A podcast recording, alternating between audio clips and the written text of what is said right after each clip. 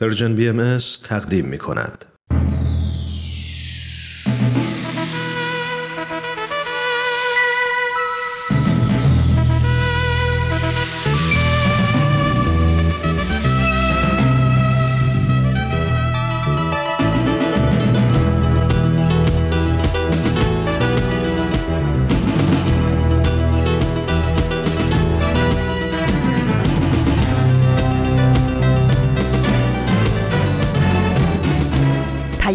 دوست. برنامه ای برای تفاهم و پیوند دلها.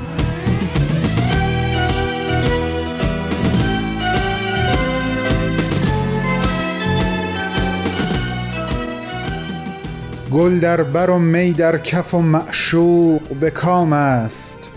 سلطان جهان هم به چنین روز غلام است. گوشم میارید در این جمع که امشب در محفل ما ماه رخ دوست تمام است.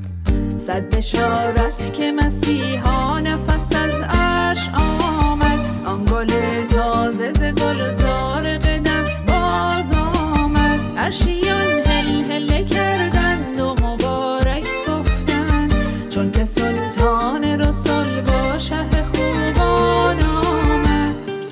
دوستان خوب رفقای ناب همراهان با وفا درود بر شما. من بهمن یزدانی با سرور و افتخار درست در نیمه راه پاییز شنبه پانزدهم آبان ماه 1400 خورشیدی برابر با ششم نوامبر 2021 میلادی در خدمت شما هستم و بسیار خوشحال و شاکرم که چنین روزی مصادف با شنبه ای دیگه شد و من این امکان و فرصت رو پیدا کردم تا از طرف خودم و به نمایندگی از طرف همه دوستان و همکارانم در Persian BMS میلاد حضرت باب و حضرت بهاءالله رو به تک تک شما تبریک بگم. دو روزی که در حقیقت حکم یک روز رو داره.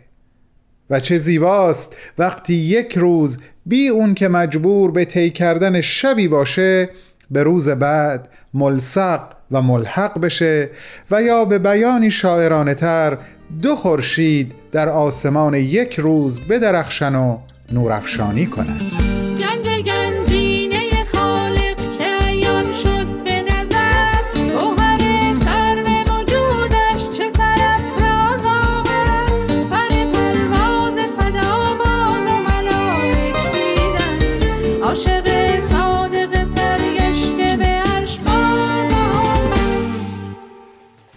بنوشیم و دست بیافشانیم و پای بکوبیم که روز روز ماست.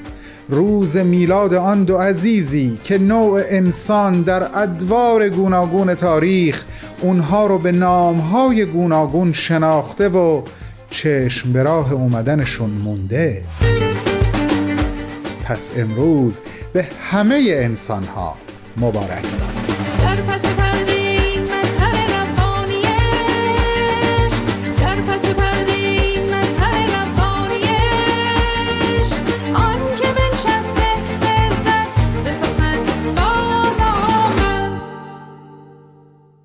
امروز با دو برنامه به مهمانی شما اومدیم. اول یک ویژه برنامه به نام دو آفتاب حقیقت به مناسبت میلاد حضرت باب و حضرت بهاءالله تقدیمتون می‌کنیم با این توضیح که این ویژه برنامه در دو بخش تهیه شده. امروز به مناسبت سال روز میلاد حضرت باب بخش اول اون رو میشنویم و فردا به مناسبت سال روز میلاد حضرت بهاءالله بخش دوم رو. و البته امروز برنامه سخنرانی رو هم تقدیم شما خواهیم کرد. حالا من سخن رو کوتاه می کنم و شما رو به عزیزانی میسپارم که این ویژه برنامه رو به عشق شما و برای شما تهیه کردن بفرمایید خواهش می‌کنم. گفتار را با بیان این حقیقت والا شروع می کنیم که اهل عالم همیشه مشمول نظر پروردگار خود بوده و هستند. و در هیچ زمانی بندگانش را به خود وا نگذاشته و نخواهد گذاشت.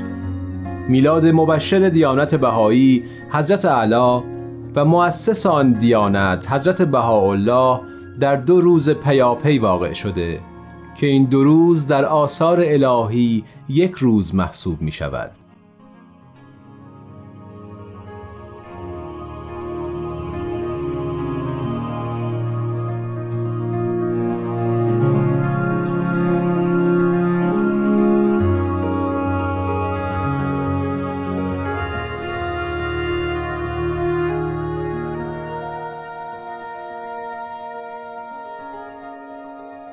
آشنایی من با حضرت اعلی برمیگرده به دوران کودکیم و وقتی که توی خانواده بهایی به دنیا اومدم قاعدتا پدر و مادر خیلی راجع به حضرت باب صحبت می‌کردن و من اونجا با حضرت باب آشنا شدم اولین بار.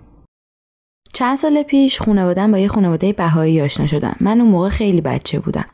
به مرور با بچه های اونا آشنا شدم و در کلاس اطفال و نوجوانان شرکت کردم. بعد از اون توی سن 16 17 سالگی خودم مربی اطفال شدم و از این طریق با حضرت باب آشنا شدم. زمانی که سنمون کمتر بود داستانهای زیادی در مورد حضرت باب میشنیدیم و به این صورت بود که من بیشتر مشتاق شدم که راجع به شخصیت ایشون پیامشون و چیزایی که راجع به ایشون باید می‌دونستم رو بدونم و به این گونه بود که بیشتر باشون آشنا شدم. من در یه خانواده بهایی متولد شدم و بودن توی این محیط باعث شده که خب از بچگی بشناسم بسته به داستانهایی که خانوادم تعریف می‌کردن. من حدود 6 سال پیش با دیانت بهایی آشنا شدم و سعی کردم بیشتر راجبشون تحقیق کنم و داخل کلاس ها شرکت کردم و حلقه مطالعه دو رو خوندم راجع زندگی نامشون خوندم و بیشتر باشون آشنا شدم.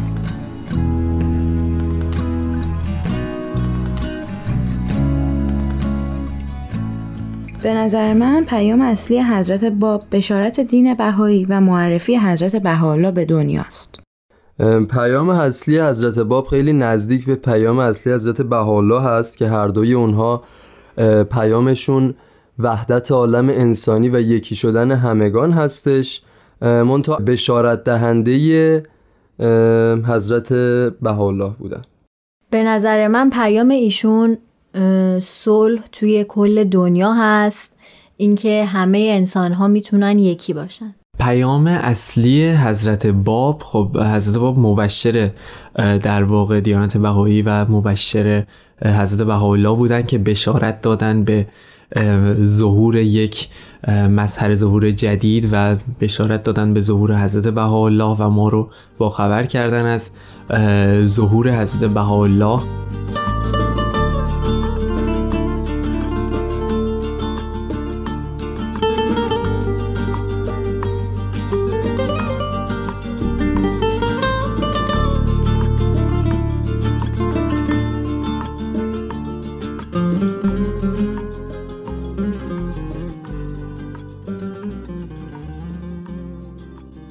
سید علی محمد معروف به باب پسر آقا میر محمد رضا در شب اول محرم سال 1235 هجری قمری در شیراز چشم جهان گشود. تولد مبارک در منزل آقا میرزا علی عموی والدهشان اتفاق افتاد. مادر حضرت باب موسوم به فاطمه بیگم دختر حاج میرزا محمد حسین از سادات حسینی شیراز می باشد. پدر و مادر حضرت باب هر دو از مردم شیراز و نسب آنها به حضرت فاطمه زهرا دختر رسول اکرم می رسد. و تا جایی که تاریخ به ثبت رسانده آبا و اجداد ایشان از طرف پدر و مادر از تجار و در ردیف مردم محترم خوشنام و مشهور شیراز بودند حضرت باب در سنین کودکی پدر بزرگوار را از دست می دهند به طوری که ایشان را به یاد نمی آورند.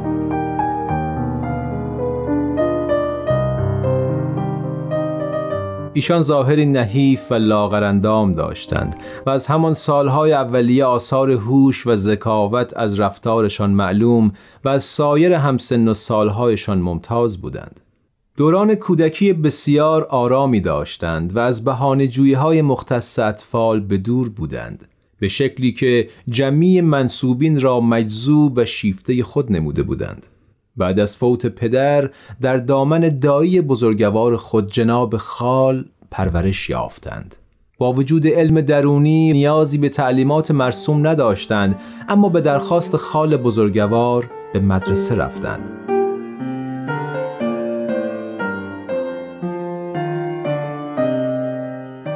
شیخ عابد معلم ایشان در کمترین زمان ممکن متوجه استعداد و حالات خارق‌العاده ایشان شدند.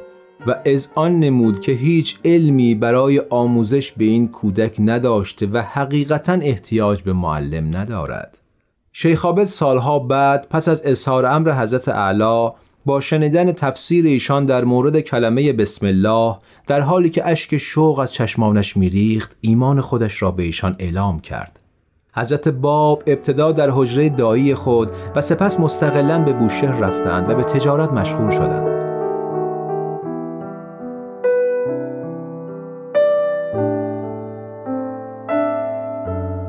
بیشتر از پنج سال در بوشهر اقامت داشتند و حدود یک سال به عتبات عالیات عراق تشریف بردند که به اصرار مادرشان به ایران بازگشتند. پس از بازگشت مادر بزرگوار مقدمات ازدواج فرزند را فراهم نمود با خدیجه خانم در شهر شیراز ازدواج نمودند.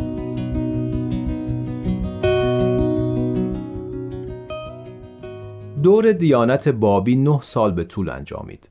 هدف اصلی این دور آماده ساختن بشر و هموار ساختن راه برای ظهور دیانت بهایی بود. اگرچه مدت دور بابی کوتاه بود ولی دارای چنان قوای روحانیه عظیمی بود که اثرات آن تا صدها نسل آینده احساس خواهد شد.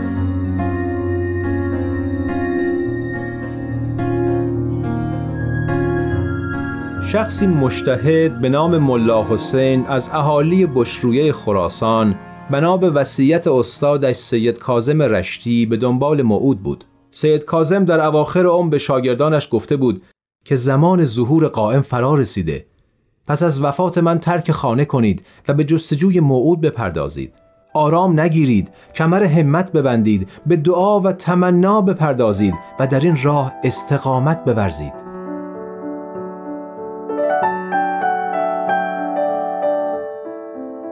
ملا حسین نیز به همراه برادر و خواهرزادش از کربلا به نجف و از آنجا به کوفه رفتند و چهل روز در مسجدی به دعا پرداختند و سپس به نجف و از آنجا به بوشهر عزیمت کردند. ملا حسین نقل کرده که در آنجا باطنا احساس کرد که قوه پنهانی او را به سمت شیراز میکشاند. پس از ورود به شیراز از برادر و خواهرزادش جدا شد و به آنها گفت به مسجد ایلخانی بروید و منتظر بمانید تا غروب آفتاب به شما خواهم پیوست. ملا حسین نقل می کند خارج از شهر با جوانی گشاده روی روبرو شدم که مانند دوستی قدیمی و صادق با من برخورد نموده با تبسم سلام گفت و فرمود الحمدلله به سلامت وارد شیراز شدید. سپس مرا به منزلش دعوت نمود. به قدری از شیرینی گفتار و حسن رفتارشان متأثر شده بودم که نتوانستم دعوتشان را اجابت نکنم. در آن شب تاریخی پس از صرف چای و استراحت میهمان حضرت باب و ملا حسین هر دو به نماز مشغول شدند. سپس حضرت با پس از طرح سوالاتی از ملا حسین مبنی بر علائم ظهور قائم موعود و اقامه دلائل و علامات بسیار واضح ادعای قائمیت خود را اعلان و به ملا حسین فرمود شما اولین کسی هستید که به من مؤمن شده اید. من باب الله هستم و شما باب الباب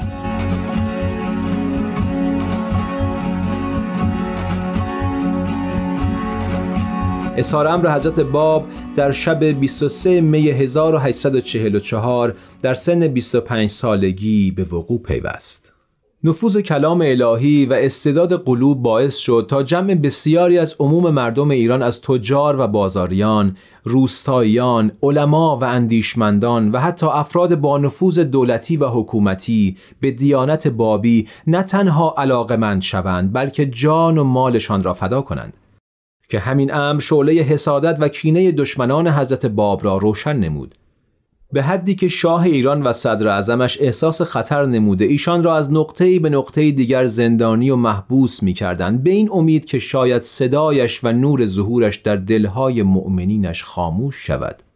اما حضرت باب را به هر قلعه دورافتاده‌ای که زندانی می‌کردند باز خیلی عظیمی از بومیان و غیر بومیان را مجذوب کلمات و کمالات خود می‌نمودند. انسانهایی که تاریخ مورخین شرقی و غربی گواه بیطرف و صادقی بر فداکاری ها و جانبازی هایشان خواهد بود. و در نهایت با دسایس درباریانی که از محبوبیت حضرتش در بین عامه مردم و فتوای علماء با نفوذی که از نفوذ کلماتش بیم داشتند. در تاریخ 9 جولای 1850 مطابق با ظهر 28 شعبان 1266 هجری قمری در میدان سربازخانه شهر تبریز به همراه انیس عاشق دلداده‌ای که قصه عشقش خود کتابی مفصل است به دیواری آویخته و مورد اصابت صدها گلوله قرار گرفتند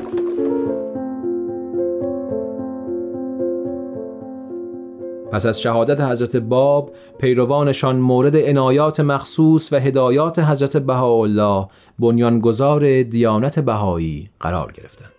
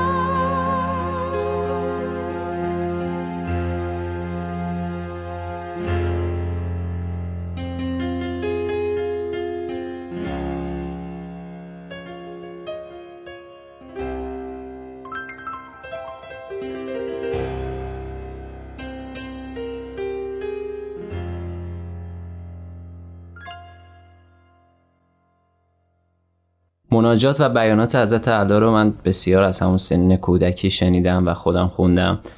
خیلی احساس خوبی داره و یه جورایی انرژی انرژی خوبی با آدم میدم.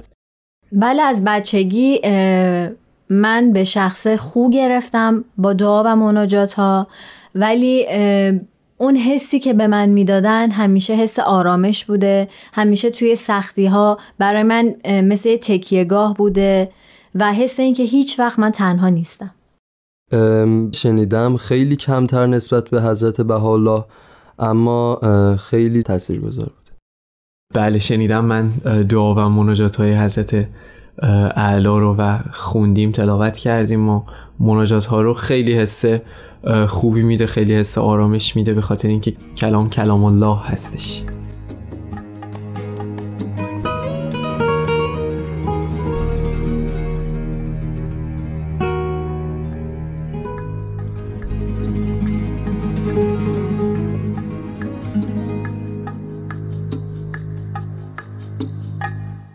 روی بنما و وجود خودم از یاد ببر. خرمن سوختگان را همه گو باد ببر. ما چو دادیم دل و دیده به طوفان بلا گو بیا سیل غم و خانه ز بنیاد ببر. روز مرگم نفسی وعده دیدار بده وانگه هم تا به لحد فارغ و آزاد ببر. سینه گو شعله آتشکده فارس بکش. دیده گو آب رخ دجله بغداد ببر. حافظ حافظ اندیشه کن از نازکی خاطر یار. برو از درگهش این ناله و فریاد ببر. دوستان خوب و عزیز ضمن تبریک دوباره به حضور شما امیدم این هست که از شنیدن ویژه برنامه دو آفتاب حقیقت لذت برده باشین. صحبت های خودم رو در این قسمت از برنامه مجددا با خوندن چند بیت از حافظ عزیزمون آغاز کردم. بعضی ابیات حافظ حقیقتا آدم رو به حیرت وامی داره. مثل اون بیت که هم به فارس یعنی زادگاه حضرت باب اشاره می کرد و هم به دجله در بغداد که این مکان با تاریخ آین بهایی و خود حضرت بهاءالله پیوندی ناگسستنی داره و احتمالا بسیاری از شما عزیزان می‌دونین که اثری مثل کلمات مکنونه کنار این رود توسط حضرت بهاءالله نوشته شده. سینه گو شعله آتشکده فارس بکش. دیده گو آب رخ دجله بغداد ببر. مرسی حافظ جان. یه دنیا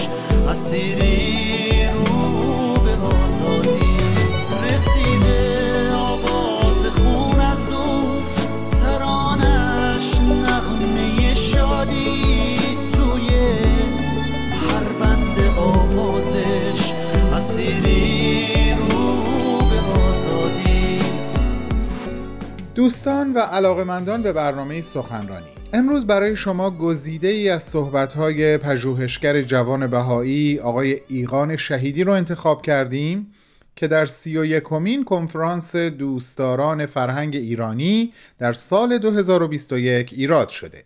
عنوان این سخنرانی هست زندگی عبدالبها و عظمت و گستره فعالیت‌های او. امروز بخش اول این سخنرانی رو خواهیم شنید و بخش دوم و سوم اون رو در دو هفته آینده پخش خواهیم کرد.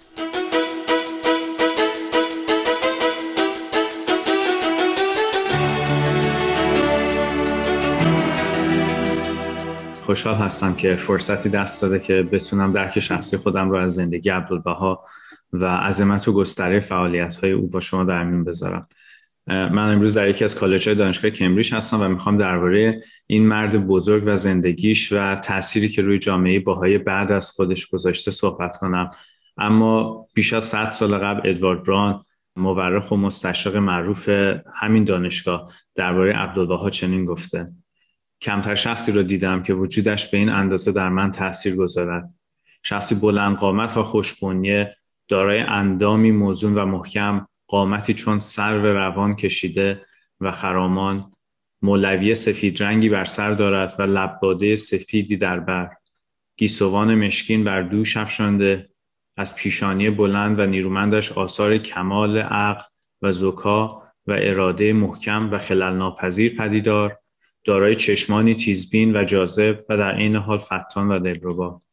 این است اولین اثری که در ذهن نگارنده از ملاقات عباس افندی یا سرکار آقا به لقبی که بابیان حضرتش را مینامند باقی ماند. دوستان عزیز همونطور که می‌دونید تاریخ آین بابی و باهای از سال 1223 خورشیدی شروع میشه. در ابتدا در شهر شیراز باب نوید اومدن دنیای جدیدی رو با حسین بشرویی در میون می‌ذاره و به این ترتیب جنبش بابی آغاز میشه. پیام باب پیامی هست که انقلابی و ساختار شکن هست و از همون ابتدا باب اعلام می‌کنه که ادیان سابق نصر شدن و وظیفه خودش رو فراهم کردن زمینه برای آمدن فردی معرفی می‌کنه که همه منتظر ظهور اون هستن. فردی که تعالیمش جامعه بشری رو به صلح و وحدت میرسونه. عباس افندی ملقب به عبدالبها دقیقا در همین شب یعنی در دوم خرداد 1223 خورشیدی در تهران پایتخت ایران به دنیا میاد. عبدالبها سین کودکی تا نه سالگی رو عمدتا در تهران و مازندران در املاک خانوادگی خودشون در نهایت آسودگی سپری می‌کنه. شاید تنها سالهایی که عبدالبها زندگیش از یک آسودگی نسبی برخوردار هست. عبدالبها که البته پدر بزرگ مادری و پدری اون از وزرای قاجار هستن به دلیل نقش کلیدی پدرش با الله در جنبش بابی شاهد رفت آمد بزرگان بابی و دیگر رهبران بابی در منزل خودشون هست. در همین رابطه عبدالبها خاطراتی رو از دوران کودکیش نقل کرده که در جلسه که پدرش با الله طاهره قرةالعین و یحیی دارابی یک دیگر از رهبران بابی حضور داشتند بر روی زانوی طاهره نشسته بوده و به گفتگویی که بین رهبران بابی در جریان بوده گوش می‌داده. بدون اینکه بخوام به حوادث سالهای بعد که شامل سرکوب بابیان میشه اشاره کنم باید بگم که خانواده عبدالبها از این سرکوب ها بی نصیب نمیمونه. خود عبدالبها نه تنها شاهد زندانی شدن پدرش بوده به دلیل اینکه پدرشون یکی از رهبران بابی بوده در تهران بلکه خودش هم از همون دوران کودکی در کوچه توسط سایر کودکان مورد آزار اذیت قرار می گرفته و خیلی از کودکان و عبدالبها سنگ می زدن و عبدالبهای کم سن و سال مجبور بوده در گوشه پنهان بشه تا بتونه به خونه برگرده. یک روایت دیگری که عبدالبها خودش نقل کرده مربوط به دیدار پدرش در زندان تهران میشه که با حالا در زنجیر سنگینی به بقیه زندانی ها وصل بوده و عبدالبها با دیدن یک همچین تصویری تا آخر عمر اون رو به یاد میاره و از این حادثه دردناک یاد می‌کنه. با حالا بعد از چهار ماه از حبس آزاد میشه و مجبور میشه که به دلیل دستور تبعیدی که از طرف حکومت صادر شده ایران رو ترک کنه. بنابراین عبدالبها در زمستان 1231 خورشیدی هنگامی که فقط نه سال داشته به همراه مادر پدرش با حالا و خواهر کوچیکترش فاطمه سلطان ملقب به بهیه خانوم ایران رو برای همیشه ترک می‌کنه و دیگه هیچ وقت به ایران باز نمیگرده. هرچند خود عبدالبها در آثارش بیان کرده که تا آخر عمر رسوم و عادات ایرانی رو حفظ کرده و زندگی و آثارش نشون میده که عبدالبها همیشه دغدغه ایران رو داشته. ورود به بغداد همون شهری که عبدالبها و خانوادهش به اون تبعید شده بودن یک کشور جدید با یک زبان جدید. البته خب چالش های خاص خودش رو داشته. عبدالبها سنین 9 تا 19 سالگی خودش رو در بغداد سپری می‌کنه و در بغداد بود که برای اولین بار با حالا مقامی که خودش داشته رو به عبدالبها اعلام می‌کنه و در میون می‌ذاره. یعنی در واقع عبدالبها اولین فردی میشه که چنین پیامی با اون در میون گذاشته میشه. این پیام که با حالا همون فردی هست که باب به اومدن اون وعده داده بود و زمینه رو برای ظهور اون آماده کرده بود. در حقیقت انتخاب عبدالبها به عنوان اولین فردی که چنین ادعایی با اون در میون گذاشته شده زمانی که هنوز بقیه بابی ها از یک همچین ادعای مطلع نبودن نشون دهنده نزدیکی اعتماد و اطمینان با الله به حکمت و هوشیاری عبدالبها بوده. و حالا البته همچنان در نگاه باقی بابی ها به عنوان یک رهبر بابی شناخته می شده و خیلی از بابی ها از ایران برای دیدن با الله به بغداد می رفتن.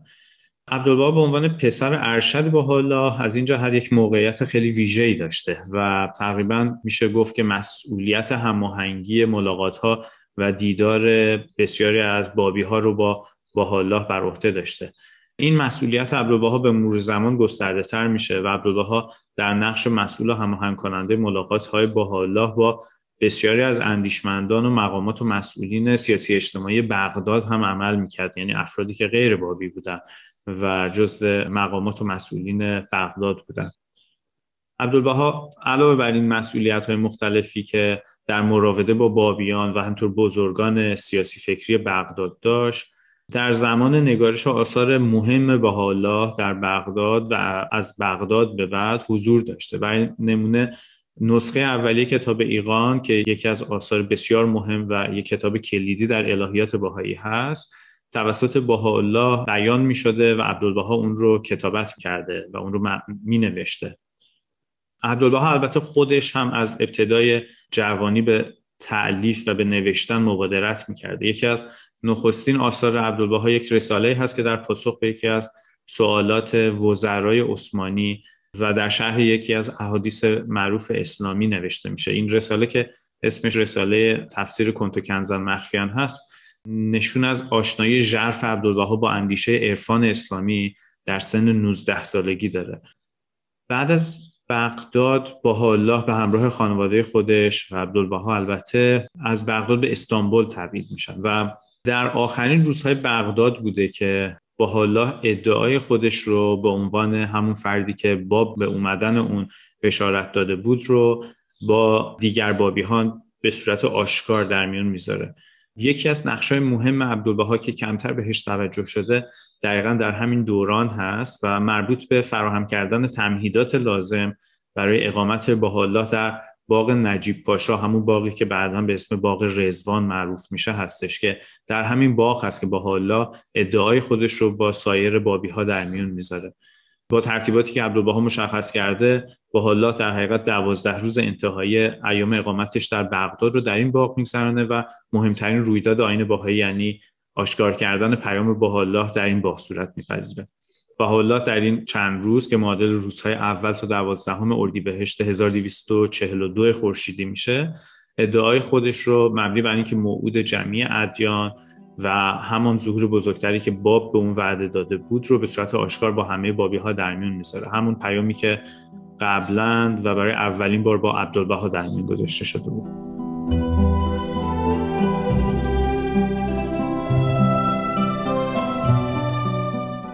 دوستان پرمهر شما شنونده گزیده ای از سخنرانی جناب ایقان شهیدی در سی و یکمین کنفرانس دوستداران فرهنگ ایرانی هستید. سخنرانی تحت عنوان زندگی عبدالبها و عظمت و گستره فعالیت های او. تا ثانیه های دیگه به ادامه صحبت های ایشون باز خواهیم گشت.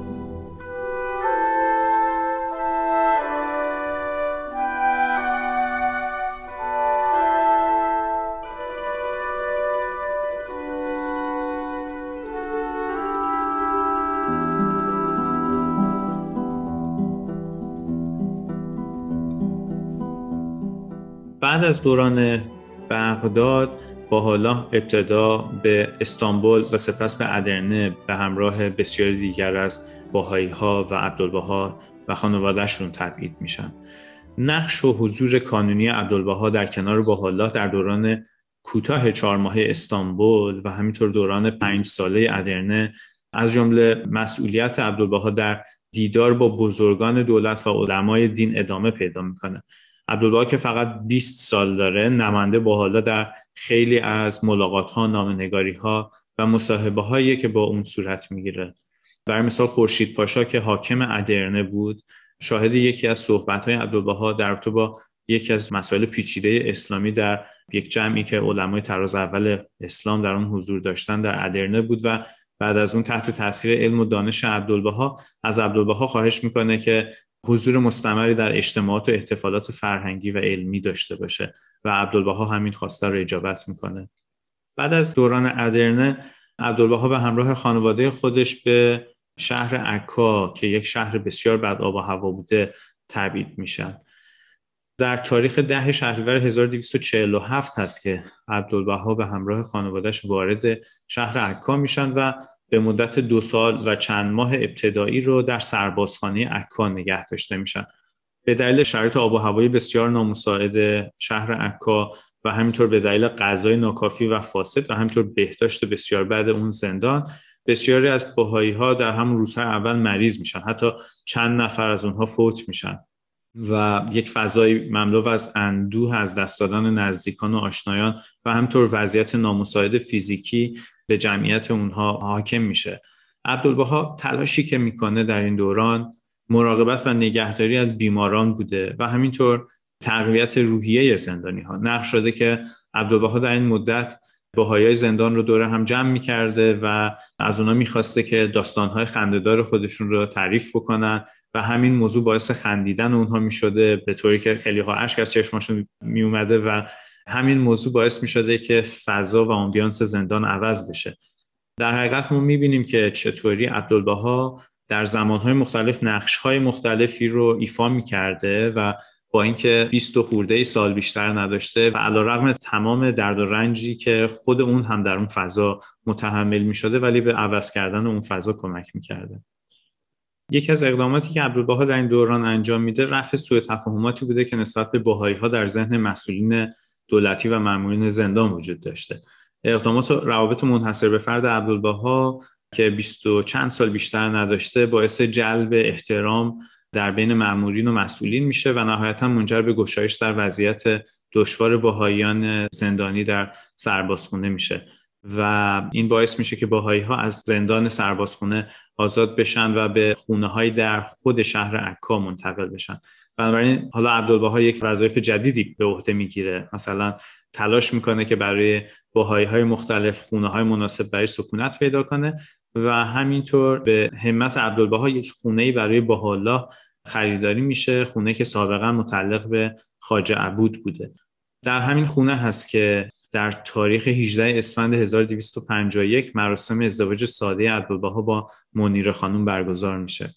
حالا علاوه بر وظایف قبلی عبدالبها در ارتباط با ارتباطاتی که با مسئولین امور و نگارش نامه به افراد بهایی و غیر بهایی داشته حالا به دلیل سوء تفاهمات بسیار گسترده و همینطور نفرت پراکنی های تعمدی که علیه باهایان در شهر عکا صورت می گرفته عبدالبها تلطیف فضا و بهبود افکار عمومی رو یکی از کارهای که دنبال می‌کرده قرار میده. بنابراین عبدالبها همینطوری که با جمعیت وسیعتری که در شهر عکا بودن صحبت می‌کرده و کمک می‌کرده که اونها درک دقیقتری از ماهیت جامعه باهایی پیدا بکنن به خیلی از باهایانی هم که وارد عکا می شدن که با بها دیدار بکنن مشورت و راهنمایی می‌داده و اونها رو کمک می‌کرده. این مشورت ها شامل امور مختلفی می شده مثلا اینکه چجوری به مشکلاتی که در جوامعشون وجود دارن بتونن غلبه کنن بر اساس اصول باهایی یا نحوه مواجههشون با مخالفت ها آزار اذیت هایی که تجربه می‌کردن چطوری بوده؟ یا نحوه به کار بستن اصول اعتقادات باهایی چگونه بوده؟ همچنان عبدالبها وظیفه هماهنگ کردن و برنامه‌ریزی ملاقات های با با باهاییان و همینطور با افراد دیگر رو بر عهده داشته.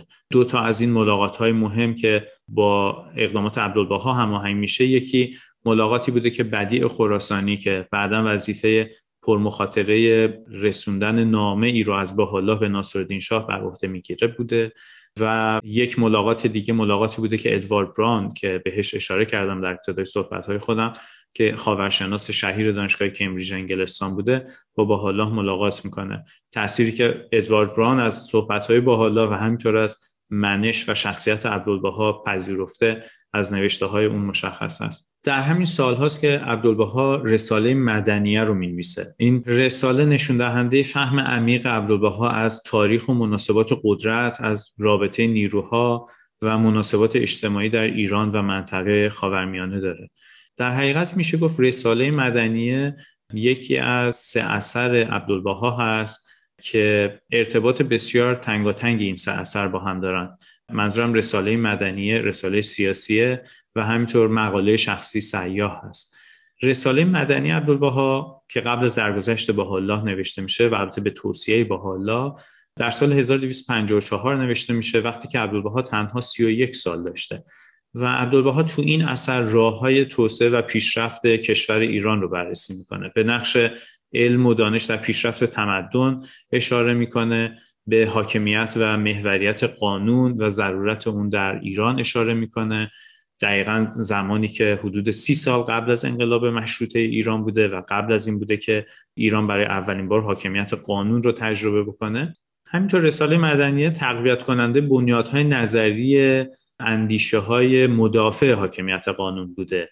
عبدالبها در اصل در این رساله سعی می‌کنه که به ایزاه منطق مخالفان تجدد بپردازه روشن کنه که دلایل مخالفت چی هست و به موشکافی مواضعشون می‌پردازه و استدلال های اونها رو از لحاظ استواری مورد سنجش قرار میده و از این طریق سعی می‌کنه که افق فکری محدود مخالفان تجدد رو گسترده تر بکنه. و در این حال رساله مدنی نشون میده که عبدالبها چقدر هم با مبانی فکری و نظری سنت ایرانی و اسلامی از یک سو آشناست و هم از سوی دیگه عبدالبها تا چه میزان با شالوده نظری اندیشه تجدد و جریانهای فکری جدید در اروپا و روابط قدرت در مناسبات منطقه‌ای و جهانی آشناست. اون چیزی که ولی عبدالبها رو به نظر می‌رسه بیش از پیش نسبت به سایر روشنفکران ایرانی که در همین بازه زمانی و حتی دهه های بعد که رساله های سیاسی و اجتماعی برای پیشرفت ایران نوشتن متمایز می‌کنه نه درک نظری و تئوری که عبدالبها که البته خودش حائز اهمیت هست بلکه تلاش های عبدالبها برای ساخت جوامع کوچیکی بوده که بر اساس همین اصول و ارزش ها و آرمان ها ساخته می شدن. اصول و ارزش همچون عدالت اجتماعی همچون برابری زنان و مردان و حاکمیت قانون و موضوعاتی از این قبیل که حالا جلوتر به اون به طور مفصل اشاره خواهم کرد.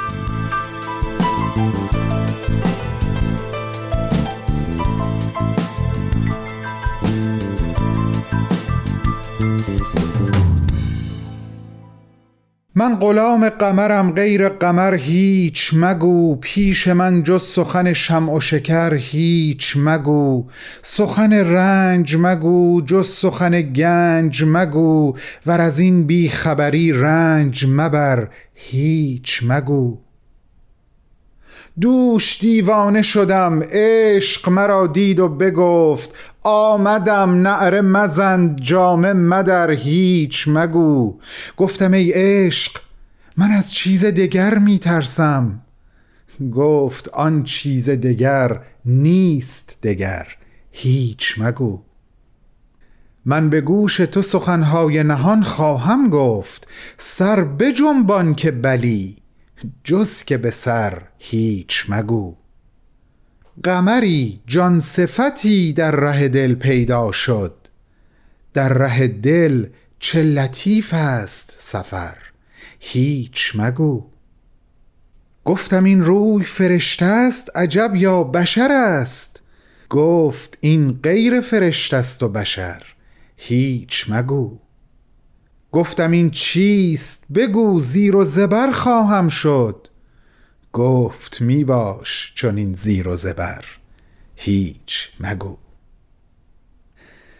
دوستان نازنین در دقایق پایانی امروز نمی‌تونستم به شعری جز این غزل مولانا فکر بکنم. دلم می‌خواد یه چیزی رو محرمانه بهتون بگم. فقط اولش تأکید می‌کنم که این صرفا احساس منه و نه هیچ چیز بیشتر. هیچ سند و مدرکی هم براش وجود نداره. حقیقتا فقط یک حس درونی هست و متعلق به من. همینو بس. اما گاهی با مرور غزلهای مولانا من خیلی یاد حضرت بهاءالله میافتم. مخصوصا این غزل که اصلا احساس می‌کنم این گفتگوی بین مولانا و حضرت بهاءالله هست.